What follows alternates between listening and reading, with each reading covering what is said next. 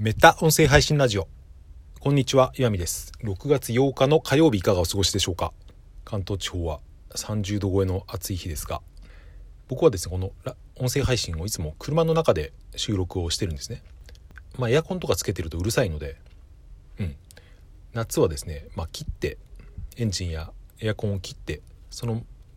合間に収録をするんですけど、まあ、めっちゃ暑いわけですよね。うん。去年どうしてたかなっていう話をですねしようと思ってたら、うん、1年前にもこの話をした記憶があったんですね。僕この音声配信で,、うん、で多分ですけど来年も同じ話をですねする自信があるというか、うん、なんか笑っていいとも的なですね感じになっていこうと思っている今日この頃ですがよろしくお願いします、えー、今日の話は音声配信で検索機能をどのぐらい使いますかという話をしてみたいと思います。スタンド FM と Spotify でですねちょうどアップデートというか、うん、最近されたアップデートがあったので、まあ、それに関するニュースを見たりとか自分で、えー、気づいたことを話してみたいと思います。まずスタンド FM なんですけど多分昨日か一昨日とかそのぐらいの本当につい最近だと思いますけど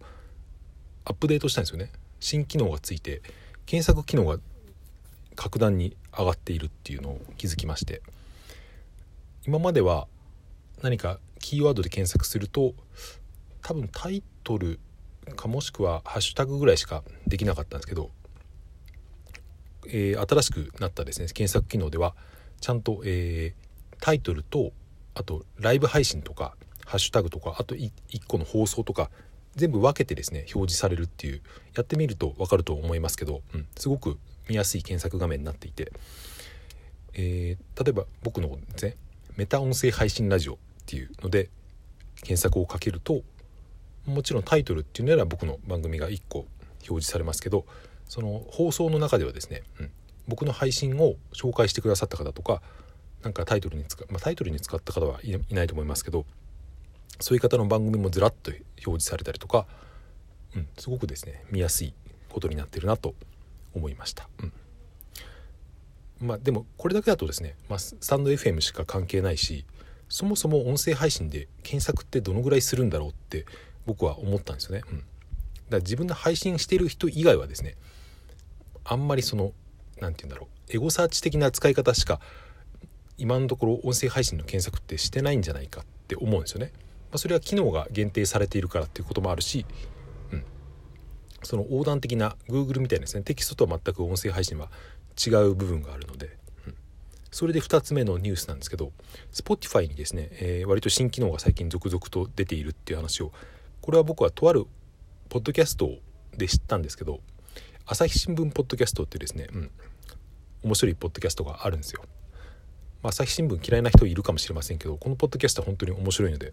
おすすめなんですけど、まあ、そこでいろんなですねコーナーがあって新しい最近昨日ぐらいに更新された配信で Spotify のことをいろいろ紹介していたんですが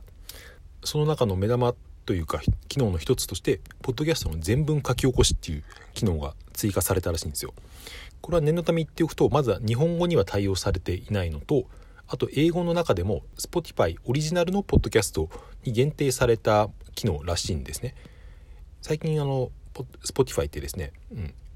Spotify 限定で聴けるポッドキャストっていうのをいくつかやってるんですよ。日本だとあの古典ラジオとかやってますよね。なんか別チャンネルというかそういう感じのものを、えー、テキスト書き起こしっていうしてるみたいですけどこれはおそらくあの著作権とかそういうことを関係してくるのかなと思うけどでもどうなんでしょうね。Google 検索だって別に著作権関係なくネットのやつを全部ですね表示しますけどそれが音声になると著作権が発生するのかっていうのは結構グレーな問題だと思いますけどちょっとこの辺は話がそれてくるので、うん、しかもですねこれは全文書き起こしプラスその頭出しができるっていう機能があるらしいんですよね。30分のポッドキャストで2つか3つ話題を話したとしてその話した内容がずらっとテキストになって出るわけですけど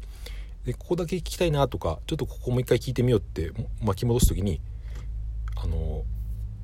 その文字のところにある多分時間でしょうね。ラジオトークでもそういう機能ありますけどあの何分何秒っていうやつをタップするとそこに飛ぶっていうことだと思うんですけどそういう機能があるってことで、うん、これはすごくですね使ったことある方には分かると思いますけどすごく便利だと思うんですよね。YouTube とかでもたまにありますよね。あの時間のところをタップするとそこに飛ぶっていう機能。それでこの朝日新聞ポッドキャストって、まあ、リンク貼っておきますけど神田大輔さんということがメインで話されてるんですけど、うん、神田さんが言ってたのは、うん、ありがたい機能だけど逆に迷惑な部分もあるっていう話をしていてそれはなぜかというとテキストになった途端にですね炎上しやすくなるっていうことを言ってたんですよ。つまり何か全文バーッと書き起こされて検索とか例えばツイッターとかですね一部分だけを切り取って拡散するされることって増えてくると思うんですよね。音声だとそれが多分しづらいと思うんですけどでもテキストになるとその1個だけの部分を切り取ってですね文脈関係なくやるとそこだけを見て音声全く聞かずに攻撃してくる人とか何か問題になってクレームを出してくる人とかいると思うんでそれは非常に迷惑だっていう話をしていてですね、うん、確かに音声はですね書き起こしは便利だけどそういうネガティブな面も含むなっていうのは確かに思いました。えー、続いてコメント返しをさせていただこうと思います。スタンド FM の方にですねまゆかさんからコメントをいただきました。読み上げます。岩見さんこんにちは。意識高い系の YouTube の知恵ぶ、えー、ヤフー知恵袋。面白そうですね。子供への声かけとかすごく納得できました。詳細の紹介も楽しみにしてますということでまゆかさんありがとうございます。昨日のですねそう、えー、クオーラっていうサイトの紹介を中途半端にしてですねまた話しますと言ったんですが、うん、また今日もちょっとその紹介できなかったですけどクオーラってですねえっ、ー、と QU えー、QUARA だったかなちょっと、えー、概要に書いておきますけどカタカナでクオーラって検索しても出てきますし、うん、出てくると思うんですけどすごく面白いサイトなんですよ。でもこの説明だけでですねその興味を持ったっていうのは、うん、おそらく前川さんも学習欲を持ってるんじゃないかと僕は思いましたけど僕がこれを教えてもらった忠信さんもですね、うん、学習欲旺盛な人なのでそういう人にとってすごく面白いですね。サイトになると思います。それでその子供への声かけもそのクオーラの話題だったんですけどうんその該当のですね URL 見落としてしまって履歴とかで多分調べれば出てくると思うので、うん、見つけたら、えー、いつになるか分かりませんがまたシェアをしたいと思います。はい。そう子供への声かけってね、えー、もう一回同じ話をしてしまいますけど幼児期に親が子供に対するですねいろんな声をかけると思いますけどその声がですね、えー、子供の心の声となるっていう、まあ、多分それで養分となるみたいなそういうことだと思うんですけど、うん、これはすごく納得したなという話をしたんですけどそれに前川さんも同意していただいたということでありがとうございます。はい、はい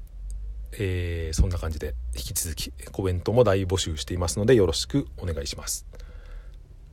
今日は終わりにしたいと思います。最後までお聴きいただいてありがとうございました。今日も良い一日をお過ごしください。さようなら。また明日。